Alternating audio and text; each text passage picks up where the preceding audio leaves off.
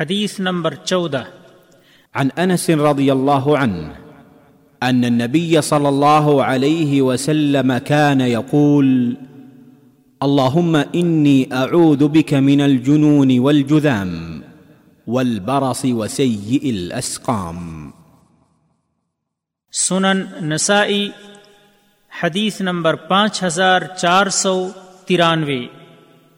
سنن ابو داود حدیث نمبر ایک ہزار پانچ سو چون۔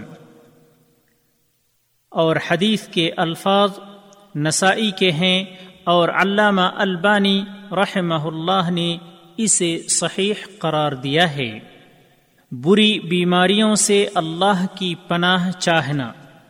انس رضی اللہ تعالی عنہ سے روایت ہے کہ نبی اکرم صلی اللہ علیہ وسلم کہتے تھے اللہم انی اعوذ بک من الجنون والجذام والبرص وسیء الاسقام یعنی اے اللہ جنون یعنی پاگل پن جذام برس اور برے امراض سے تیری پناہ مانگتا ہوں۔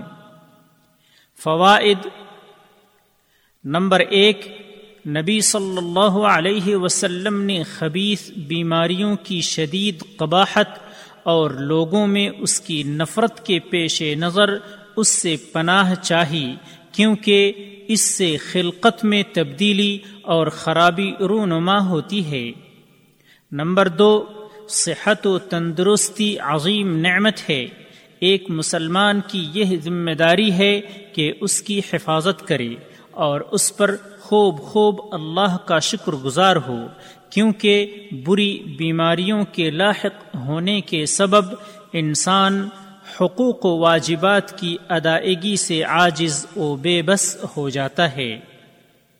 نمبر تین، حفظان صحت کے چند اسباب ہیں جو فی الواقع قوانین الہی ہیں۔ اور اللہ کے بندے کی بندگی کی یہ علامت و پہچان ہے کہ جسمانی صحت کی حفاظت پر اللہ کے وضع کردہ قوانین کا احترام کرے۔ راوی کا تعارف، ملاحظہ ہو، حدیث نمبر آٹھ۔